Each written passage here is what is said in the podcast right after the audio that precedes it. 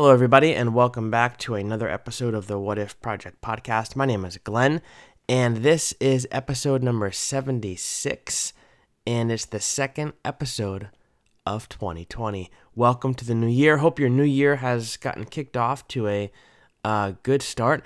Ours, oh man, it's Sunday morning right now, and uh, we have this issue going on with our water heater, hot water heater, and it's like leaking out of the bottom. So last night, uh, I was trying to sort that out. We have towels wrapped around it now. Hopefully, we can get a plumber over here today.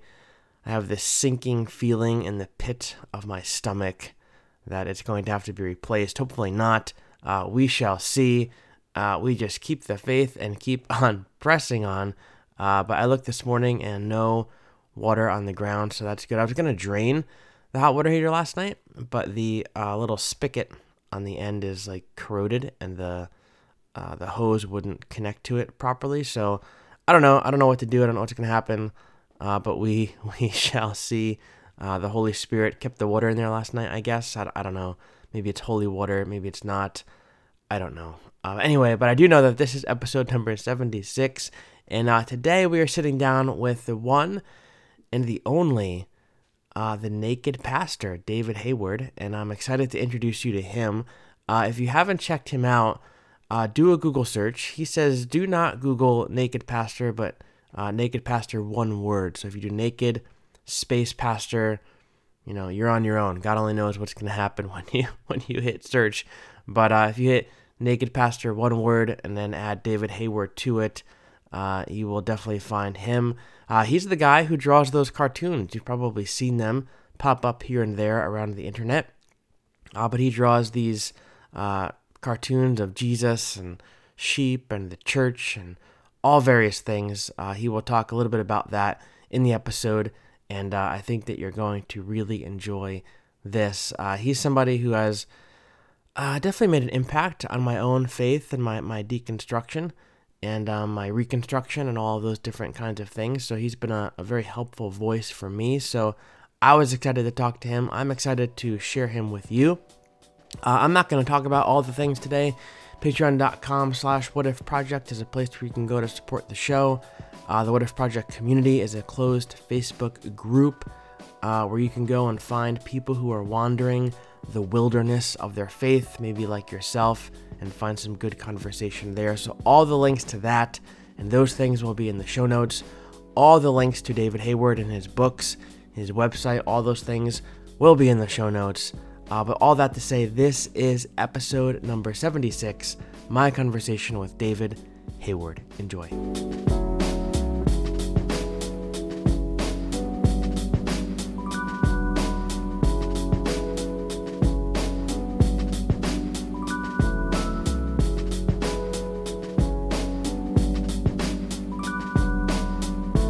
Hey, everybody, welcome back to the What If Project podcast. Uh, it is great to have you here, and uh, I am excited that you chose to hit play on this episode because today uh, I am sitting down with the one and the only, the naked pastor, uh, David Hayward. Welcome to the podcast. It's great to have you along. Thank you. And I'm sure there's a lot of people are saying, thank God there's only one and only right. naked pastor. For sure. But yeah, that's me. I'm so I'm I'm glad to be here with you, Glenn. Uh, thank you. So, David, I first learned about you from one of your cartoons that somebody shared. I think it was on Facebook, and I actually remember it was the cartoon of Jesus sitting at a bar or something like that with a black sheep. And I immediately thought to myself, no idea who the naked pastor is. I have no idea where this cartoon came from, but whoever this guy is, he certainly gets me. And so uh, I really love your work. Um, as I said before we hit uh, record, it's had a tremendous impact on my life. So think on behalf of a lot of people, uh, thank you for for what you do. Thank you. Yeah, it's good to hear. I kind of, you know, I'm um, I'm off by myself, you know, and uh, I work from home, so mm. uh, I pretty much live the life of a hermit, like many artists do.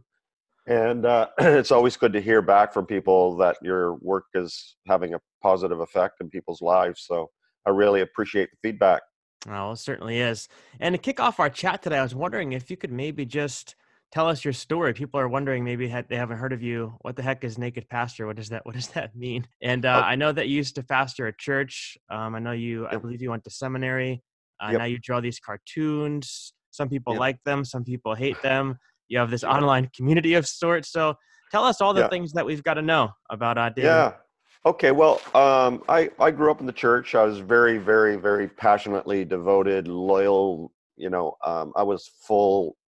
You know, one hundred percent in, Mm. and um, and so and I grew up mostly Baptist and then Pentecostal and and um, and so I you know I've been around, and I decided after high school that I would I would go to Bible college, Hmm.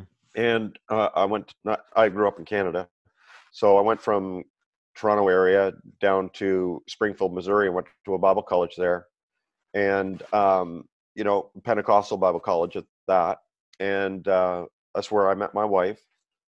Uh, went from there to seminary, Gordon Conwell Theological Seminary in Boston area, and then um, from there I I um, I went into the Presbyterian Church. Hmm. Uh, I was going to go for my PhD in New Testament studies, but I got derailed uh, due to pregnancy and money issues and all this kind of thing, Hmm. and I ended up going into ministry. And I got ordained in the Presbyterian Church in Canada. I served I served there for many years, and then from there, uh, I just got tired of I don't know. Lisa and I, my wife and I, both had sort of Pentecostal roots and everything, and we kind of missed the the the passion of worship and things like that Mm. that the Presbyterian Church wasn't offering. Although I appreciated the depth and the teaching and everything, uh, we we eventually ended up in what's called the Vineyard Movement, Hmm. and I ended up pastoring a church there.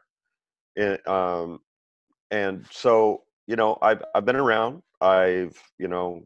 Um, you know, gone to seminary. I went and got my diploma in ministry at McGill University. You know, I've got another diploma in uh, adult education and for university. I've taught English as a second language. You know, I've been Mhm. around.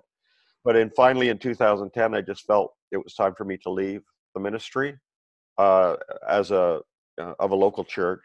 Mm. Um, and 2010, spring of 2010, I left the ministry. And long story short, from there, I basically went into um, doing what I do full time uh, now, and that's naked pastor. I I draw cartoons. I do writing about mostly issues around um, people changing their beliefs, Hmm. changing their faith, losing their faith, leaving the church, what we call deconstruction. Hmm. And then um, I also facilitate an online community called The Lasting Supper for people who are deconstructing and want community to do it in. Hmm. And uh, yeah, so I've been doing that now since uh, the spring of 2010. It's hard to believe it's been nine years, but Yeah. Time um, flies. yeah, time flies. Um, I'm having fun. I enjoy what I do, and uh, I I really appreciate knowing that it's having a positive effect on some people because I know, I know um, there's more and more people leaving the church and feeling you know pretty isolated. Mm. So anything I can do to help them feel validated in their journey and search and feel connected somehow to a larger movement that's going on and help them make sense of of their journey then i'm you know i feel i'm doing my part Mm. Yeah. So, what triggered when you said that you left ministry, like you're involved in the Mhm. church for such a long period of time, and Right. you know you went to Bible college, you were a pastor, and then you say that you felt that it was time to leave the church. So, was there something right. that triggered that? And I asked that because I think of my own life, and I used to pastor a church as well.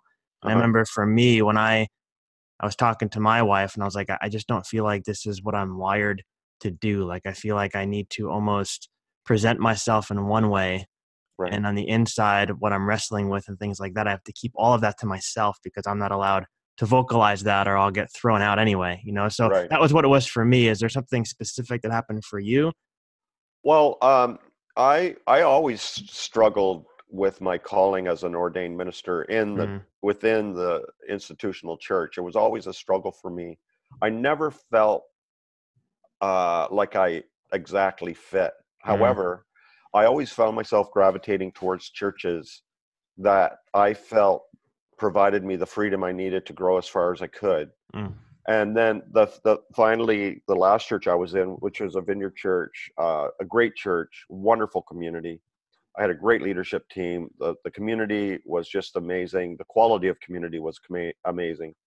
And it was just really great until I really started to go way deeper than um, some in the congregation were uh, comfortable with. Mm. And and when I say some, I mean influential some. Yep. And and uh, they were just starting to ask questions and starting to because I you know I've been running the Naked Pastor blog now since 2005, Hmm. and and uh, this was happening in 2010. Oh, so you're already doing what you're doing. I was already doing what I was doing. Oh, okay. Yeah. Hmm. But most of my congregation didn't bother, you know, reading my blog. They're like, you know, we got to listen to you every week. Why would we also right. read your We don't blog need more of you. yeah. That's right. And, but they were starting to hear from other people and Ah, other churches who were reading my blog.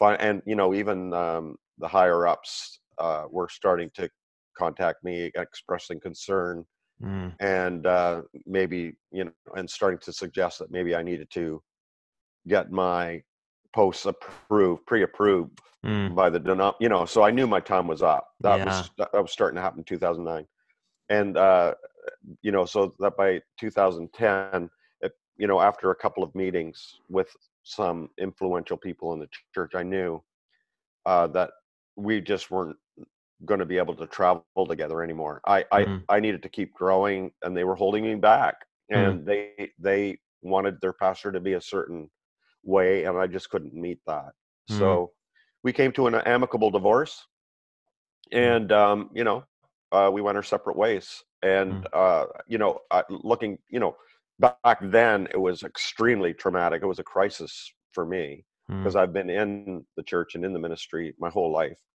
you know basically yeah. and um and then you know i was sort of i thrust myself out there and uh it it took a long time for me to find my balance again Mm. but you know um i'm i'm doing what i i know i'm i'm meant to do and um that's help other people go through that transition that i went through Mm.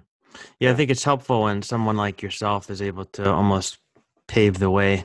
You know, you you your cartoons and the things that you talk about, like they're very simple drawings, which I, I love. It's not like it's a, it's not like it's a very complicated like comic strip, and Yep. you have these very simple ideas, and it Yep. brings out it really magnifies the different issues. And I think that your cartoons help people put words on the things that they're feeling that they don't know how to put words on. yeah i think you're right um you know i i see that almost every day if not every day Mm. where somebody says, you know, something like, wow, like in one image, this is exactly what I've been trying to say or trying Yeah. to articulate, you know.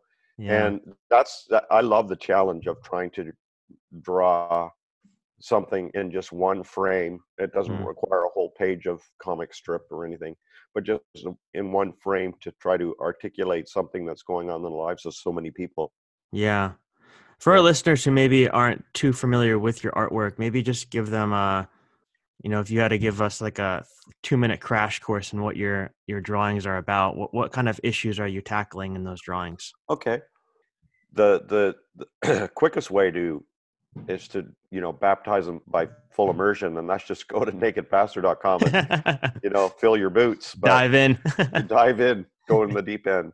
But uh, what I what I do um, is I critique uh, what I feel um, the church is doing to harm or hold back or oppress or coerce or manipulate or abuse people. Mm, Um, and so that's sort of the negative, um, what some people would call the prophetic side of what I do. Mm. Uh, Old Testament prophetic, I mean, Yeah. and where I kind of call out what I feel the church is uh, doing wrong, Yeah. to be blunt.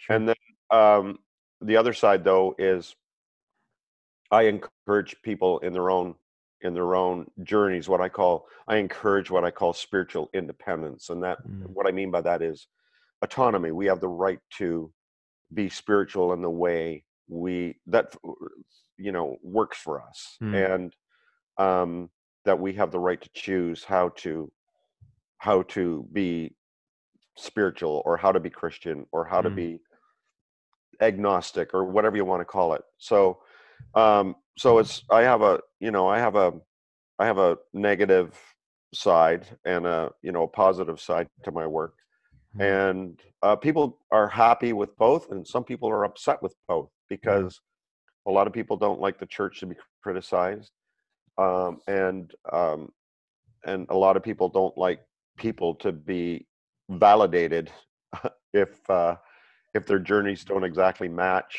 Mm, what the general church feels it should look like you know what i mean Yeah. yeah So on that note of uh, critiquing, I read a I read your book um, called "Questions Are the Answer," and I'm going Oh, to yeah. put that link in the the show notes for people so they can go buy it too. But I came across this quote, and I wanted to read it um, for you, for our listeners, and then maybe you can respond to it a little bit. But you say the presumption for anyone with a dualistic mind is that if you criticize something, you don't love it.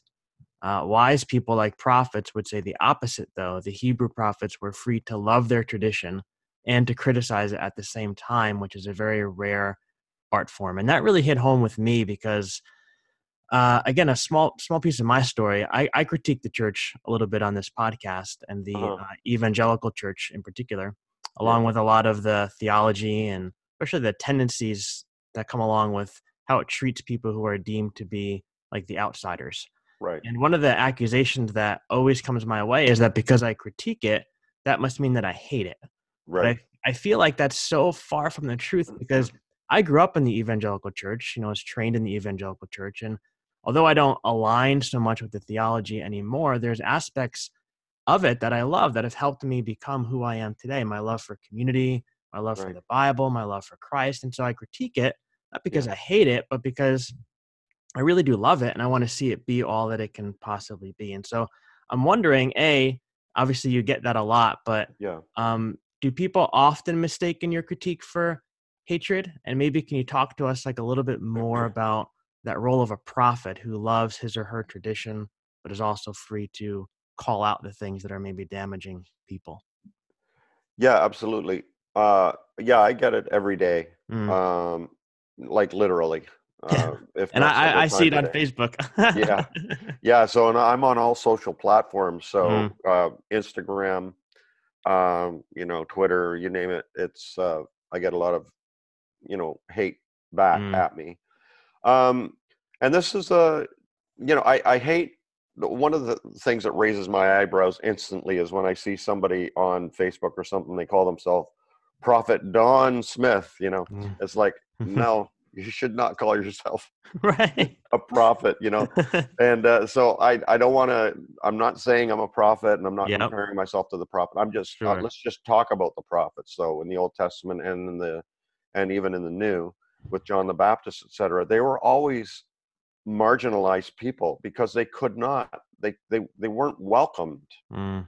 in in the in into the mainstream. They weren't welcomed into the institution. They because they were like a they were like a virus, like a Mhm. computer virus. Yeah, i- if you allowed it in, it was going to kill everything. It was going to upset everything. So they necessarily had to live out in the desert and you know live off locusts and wild honey. You know, it was it, it was uh, the only way that they could survive. And yet, because they were deeply connected and passionate about um, truth and uh, you know um, fealty and Mm. and um, and passion about God and, and all these things, they they continued to speak out against these these things. It's it's it was the ones who kept.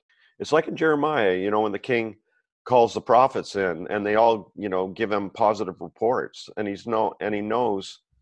You can you can edit this out if you need to, but he knows it's all bullshit because Mm. he's paying them to tell them what he wants to hear. Yeah. And so he says, somebody, okay, somebody, finally he says, go get me Jeremiah, because I know he's going to tell me the truth.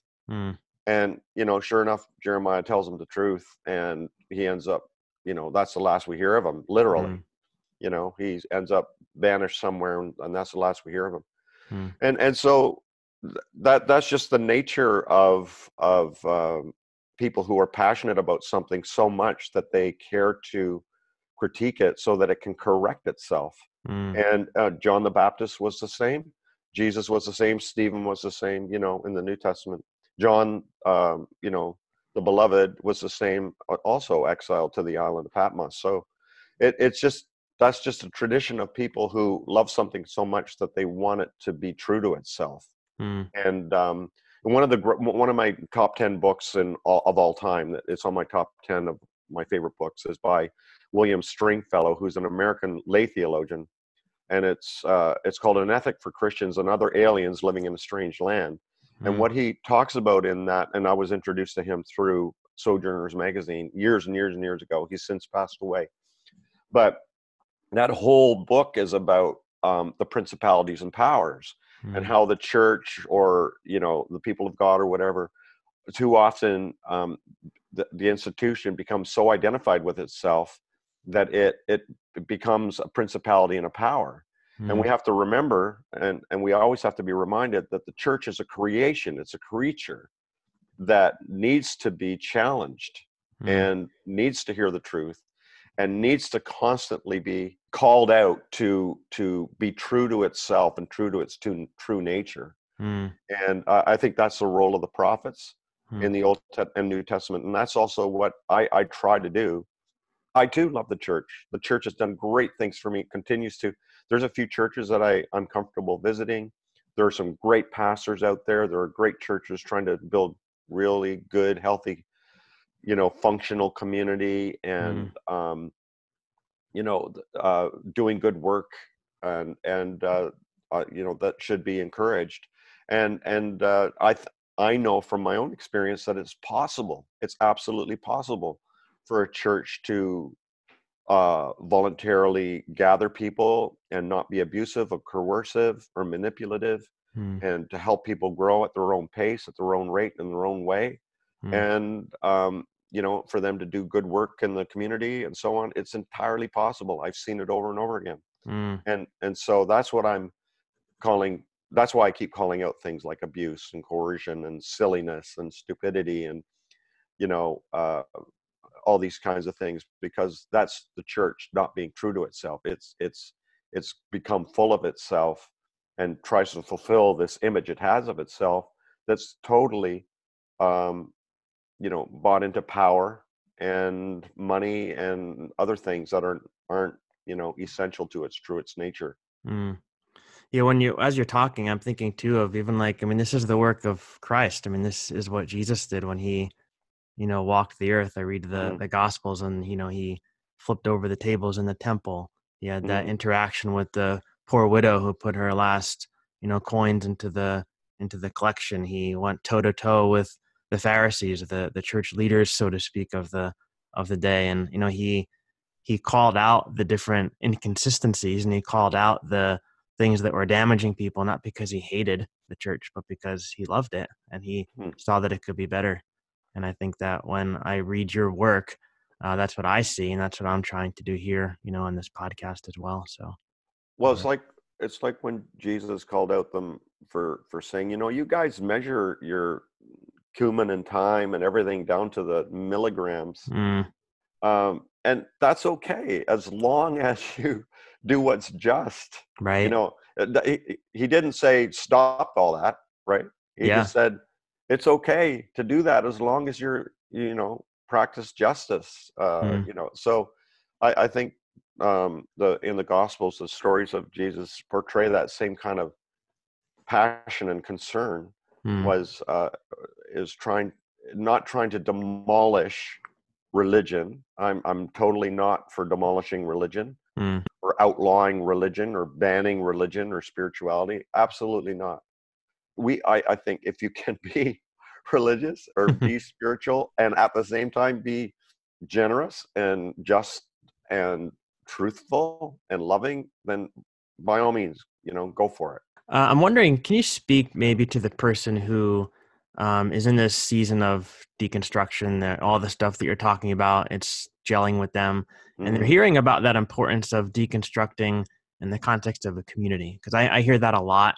Um, mm-hmm. It's also come up in your in your writing, um, in your book. Mm-hmm. I, I, read a little bit about that, but maybe they're super hesitant uh, about community because they've been burned by church community in the past, and a couple stories that come to mind. I, I read the story the other day about a, a woman who was literally told that uh, she wasn't welcome back in her Bible study because she had too many questions.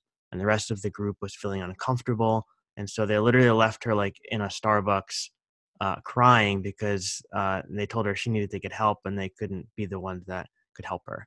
Uh, there's another guy who I, I I'm uh, who I'm friends with, and uh, he was 16 years old, and the, he went to his pastor and said, "Pastor, I think that I'm I think that I'm gay," and they had a conversation about it. And a week later, the pastor told the congregation in church about the conversation that he had with him. Oh. And the guy, he he was 16. He turned bright red. I mean, he got up and he left, and he never went back to the church again. So these are obviously extreme examples, but what advice would you have for the person who maybe they've been burned big time like that? Maybe they've been wounded in a smaller way, but they're still feeling really hesitant about community, yet they really want to continue pursuing their faith and kind of taking these things apart and deconstructing, reconstructing. Man, those are horrible stories. Yeah. But you know, I I hear these same stories every day, mm. and um, uh, you know, it, it it it happens right down to um, you know friendship or family level too, and mm. all the way up to church, you know, and even nations, uh, and uh, where we we all of us come to a point in our lives when we have to make a choice either i'm going to keep growing hmm. and, and, which means leaving people behind or i'm going to compromise in order to belong hmm. and and those are that's always the choice um, you know i've often i've often when I, you know, I do some coaching with people too, and I'm like, listen, if you had everybody around you right now, your husband, your kids, your your mom and dad, your sisters, you know, everybody around you going, and your church, they're going, you go, Mary, you go, you be you. We're behind you 100%. No matter what happens, we trust you with your own journey. You're the captain of your own ship. You know, you're you're the master of your destiny, and we're behind you 100%. No matter what happens, we're going to be here for you. We've got your back. Hmm. I think more people would feel free to change. Yeah. Instead, people get the message. Listen, uh, you know, you're allowed to tweak here and there, but you're not allowed major transformation. You're not allowed to, you know, go in a direction we're uncomfortable with because that means we'll have to reject you. Mm. And and and so that's always the the choice we have. We we continue to grow with great loss and even rejection, or mm. we compromise in order to belong.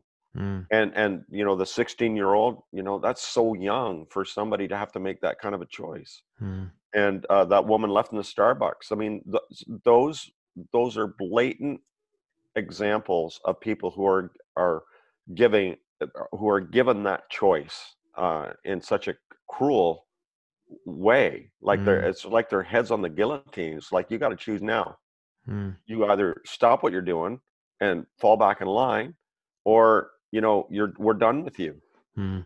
and um so what what i'm seeing now is incredible uh um numbers of people finding the courage to to uh choose to walk away from belonging and from community because they're starting to realize that their own personal health and well-being and growth is has to be a priority mm. and you know they're the courage that it's taking a lot of these people um, because a lot of them are experiencing the rejection that they feared mm. and you know from their you know from their spouses from their parents from their siblings from their churches from you know their villages mm. from you know you name it it's amazing the the risk that uh, these people are taking in order to take care of themselves do you think that is there a I'm trying to think of how to word my question but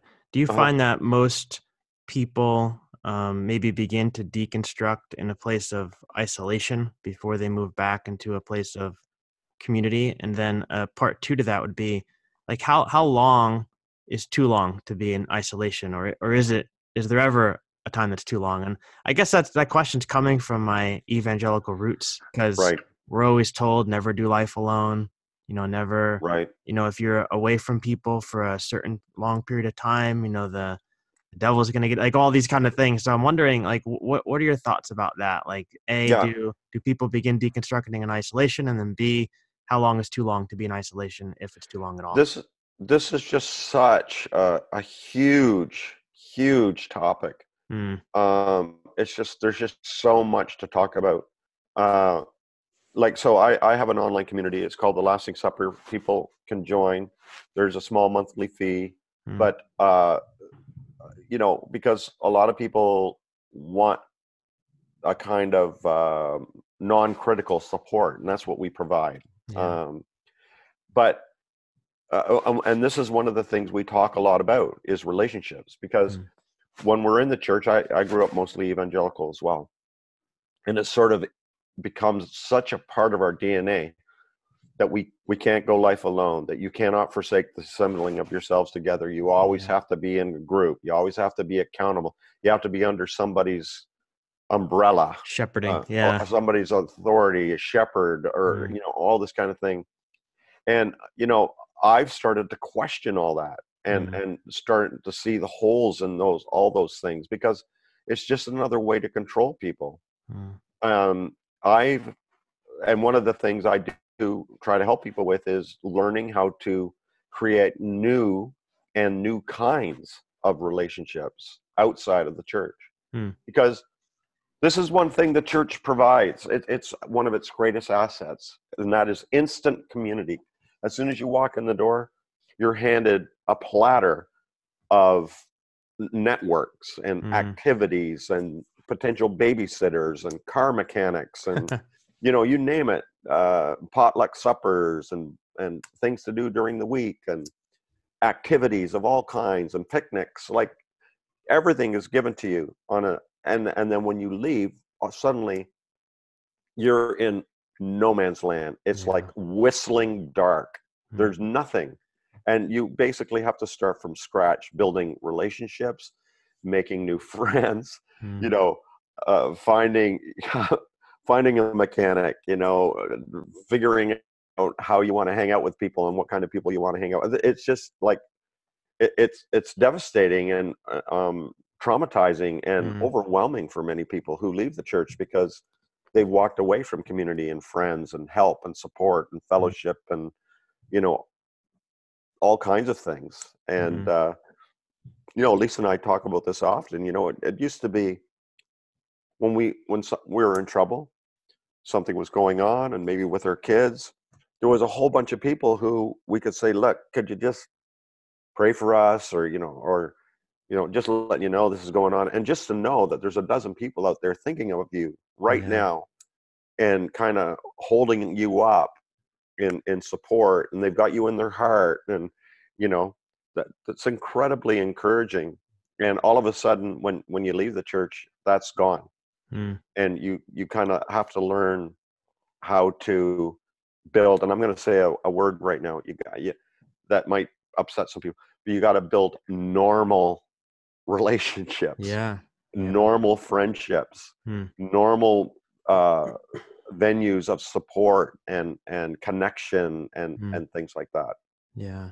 If you watch any of those um, documentaries on cults, to a T, all the people who've left those cults are in tears, even though they were literally abused uh, like and raped and all their money was taken and they were duped and they realized that they were totally taken for a ride they're all in tears because they miss the intensity of the mm. community mm. and the intimacy that everybody shared and the love and the support and it's the same for people who leave the church so mm. you know you have to ask the question i think why are those two experiences so similar is is that normal is that even healthy and those are things we need to ask and and so that's one of the things i help people with who are leaving the church and you know in the lasting supper and things like that mm-hmm. and and i'm seeing it happen and like with lisa and i we're building new friendships we have new kinds of ways of uh, we've got new kinds of support new kinds of fellowship and community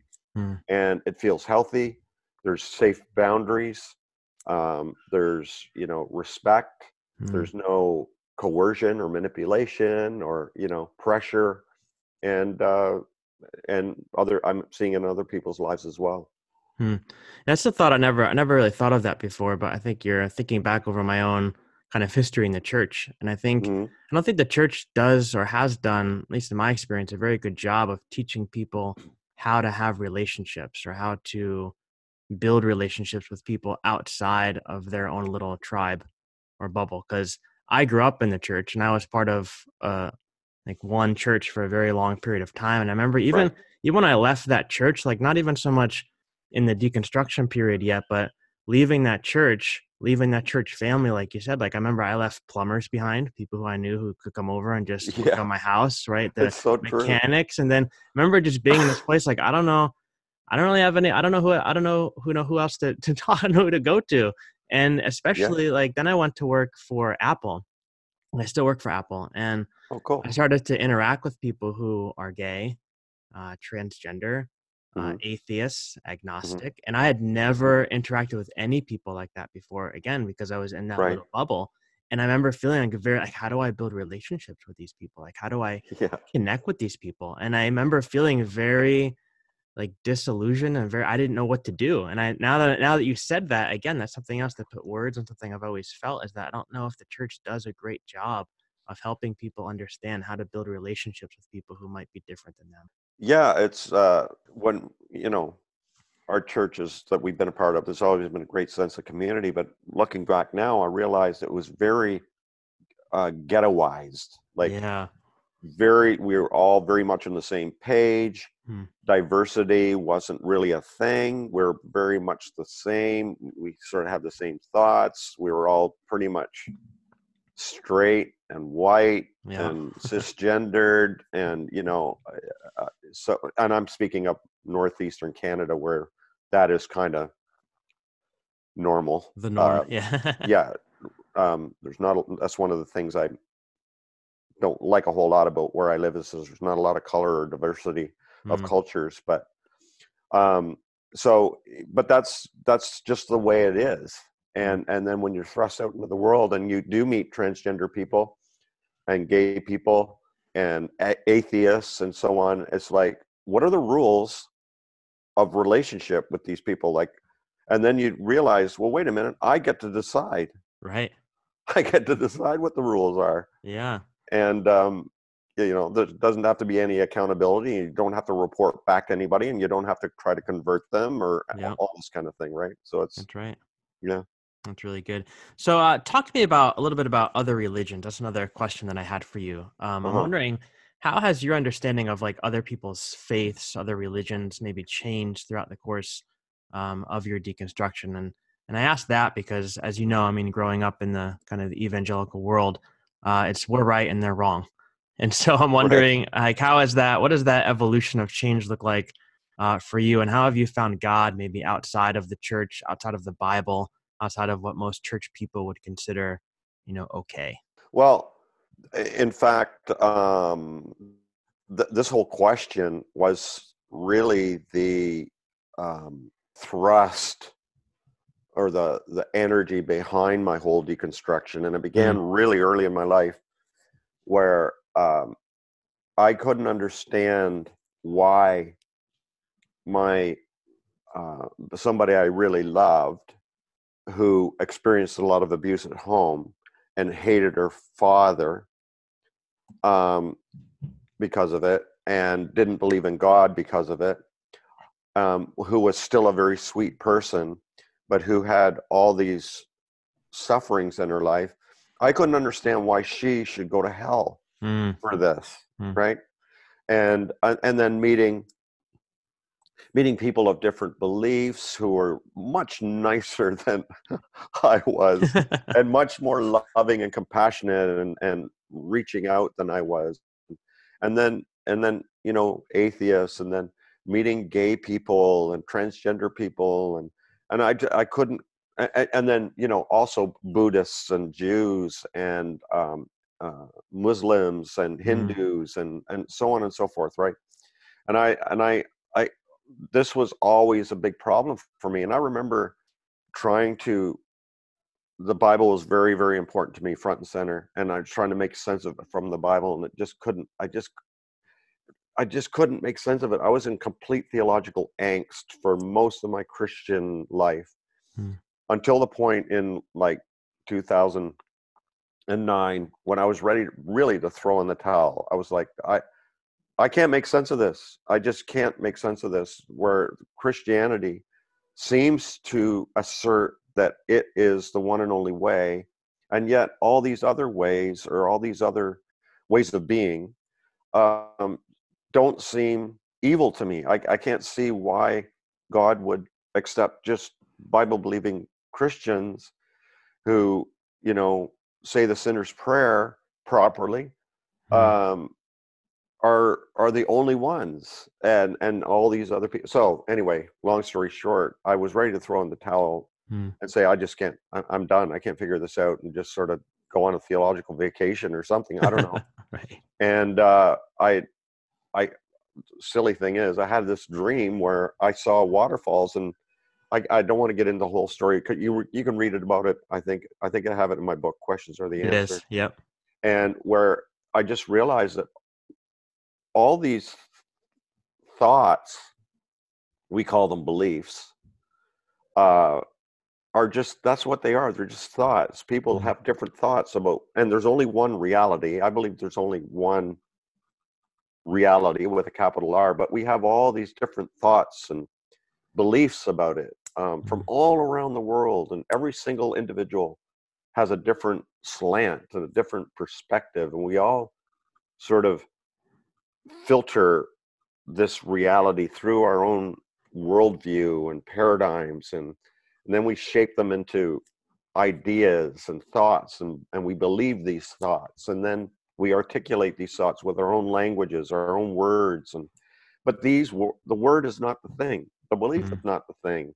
And uh, it was an incredibly liberating moment for me like i literally woke up completely at peace. Mm-hmm. and i you know I, I still am to this day theologically i'm just completely at peace. It just all fell into place. It was like the final puzzle piece of a jig, jigsaw puzzle mm. was clicked into place. And I realized, you know, th- these are just thoughts that seem to separate us and make us different, but that's all they are is a thought. Mm. And deep, we're deeply connected. We're deeply at a deep and fundamental, essential level, one.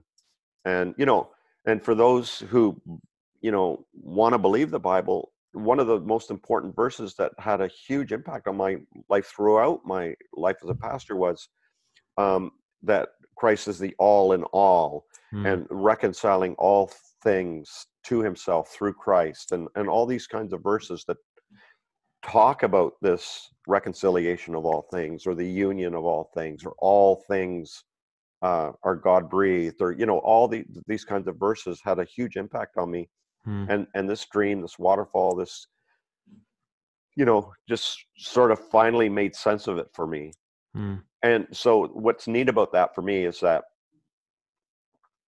on the one hand, it acknowledges that we're all one, there's unity, but it respects the diversity of our different uh, perspectives and our different w- ways of thinking and, and so on. So, that's why I, I, I value my Muslim friends and their religion and my Buddhist friends and their religion and the, you know, or philosophy and mm-hmm. my hindu friends and their religion and whatever and and atheists and their standpoint and you know and so on and so forth it's mm-hmm. like okay you know that that's the way they're, they're thinking about reality mm-hmm. now i mm. know you know there's probably some people out there that are like oh this heresy um you know and but to me it it it it's uh it just makes sense i think too I, i've been really thinking about lately those words of Jesus that you know no one no one comes to the Father but through me, and how growing up I was always taught that that was such an exclusionary verse. You know that there's so many different pathways, but you know I'm the only pathway that you can you know possibly find and or the right one.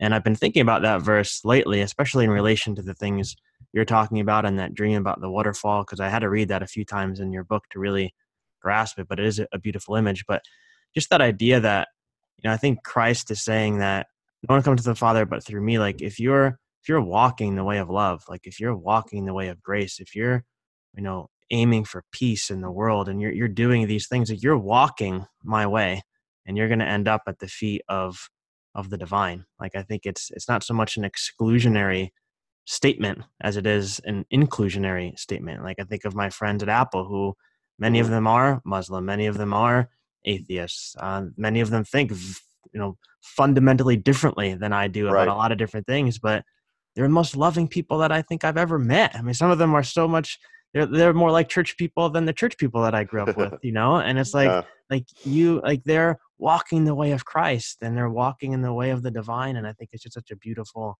thing that we can all just kind of go forward arm in arm even if we don't see eye to eye on every little detail Yeah, well, what if we look at that as uh, as if Jesus is stating a fact Hmm. rather than a prescription? Hmm. What if he's stating a fact instead of saying, you know, nobody comes through to the Father except through me? You know, it's kind of like a warning, like you know, you have to, you know, come through this particular door. Hmm. What if he's just stating a fact Hmm. that, you know, and if I and the Father, if you and I are one, as the Father and I are one, and and the Father is the Father of all things, and all things are God breathed. Let's say that the God the Father is covering the whole earth, and what what Jesus could have been saying is a fact that Mhm. the way we are connecting with the divine is through love and sacrifice and Mm. forgiveness and reconciliation and and all these kinds of things so that when somebody said well what about what about that yeah that's me what about Mm. that? Christ could say yeah that's me too or what Mhm. about that? Yeah that's me too. You know what i'm saying? So Yeah. it's it's like rather than being prescriptive it's it's kind of descriptive. Hmm. you know? I think there's a big difference. Yeah it's descriptive of reality not right. prescriptive. Yeah that's really good. Uh, before i let you go talk to me real Sure. quick about resources. Um, Mhm. obviously a lot of our listeners are uh, in this this deconstruction mode that we've been talking about. What resources have you found helpful in your journey you mentioned one already uh, ethics for christians by i think you said william stringfellow is that the name right right Yep. so what other like authors what other books uh, do you think that people need to have their heads in as they move forward Mm. That's a tough one. Like there, there's people. It depends where you are. So there's Yeah. there's some people who are still in the church and and want to read more progressively. So you might get into like Rob Bell, yeah, uh, Brian McLaren, hmm uh, and then you might step a bit further into Richard Rohr and Mm. kind of a mystical theology. Mm. And You might want to you know go a little bit further and start reading maybe some um, atheist books and just to get a different perspective. Yep. And you might want to read something like Krishnamurti, The Urgency of Change. That's one of Mm. my top 10 books as well. Um, you might want to read um, some uh, people of color uh, Mm. theologians. You might want to, you know, start, you know, just reading outside of your comfort zone. Mm. Uh, that's what I always recommend to people. Like, read over your head Mm. and and uh, read things that you don't think you are going to agree with. Yeah. Read philosophy. Mm. Um, uh, a living philosopher right now that is I find very very interesting. Uh, Slavoj Žižek um, from Estonia or Okay. Slavonia. Uh, anyway, uh, he's just a fascinating philosopher, and even though he says he's a, a materialist and an atheist, I find his reading very very spiritual actually Mhm. and theological. Uh, another one is Carlo uh, uh, Rovelli, uh, the the quantum physicist who wrote Seven Brief Lessons in Physics. Mm. Uh, that is just profound. You know, it's it's just profoundly spiritual. I find. Mm. So you know, that's that's what I'm saying. Just read outside of your comfort zone. Throw yourself in the deep end. Uh, read over your head, um, and just like there's no. Now, here's the thing. Like when we, you and I, we grew up, like you say, evangelical, yeah. and and you you were given a roadmap, and Mm. you were told where to stop, where to, you know, take your rest, where to pee, you know, where to, everything. yeah. Whereas now, you know what? It's you're free range, man. Yeah. Free range. Go enjoy yourself. Mm. Like just go read. Go learn shit. Like Yeah. seriously, there's just so much interesting stuff out there, and everything is food. Mm. And um, you know, you don't have to eat it all, and you can reject some of it. Um, but look, there's just so much good stuff out there, and one of the like one of the things I do, like before Lisa and I go on vacation, I'll I'll Google top ten nonfiction books for 2019, Hmm. and that's how I find some of the most incredible um, and spiritually profound um, books out there, even though they're not written by Christians, right? Hmm. So that's what I suggest. And And plus, I have a few books on deconstruction as well. If you're looking would- for, Yes.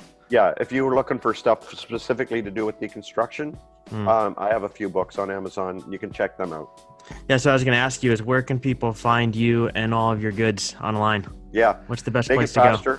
Yep. Yeah, Google Naked Pastor, but I recommend uh, one word, not two, because if you Google naked Yeah. and then pastor, you're going to see things you can't unsee. That's right. We don't need So, that. Yeah, so, uh, but yeah, go there and uh, all my links to my cartoons and my books and The Lasting Supper and T-shirts, you know, you you name it, everything's on there. So awesome. Well, thank you, David. This has been super Thank you, uh, helpful. Thanks for dropping by, and I'll have to get you on here again sometime soon. Yeah, let's do it again. We have a lot to talk about. That's for sure. Have a good one. Absolutely. You too. Bye bye.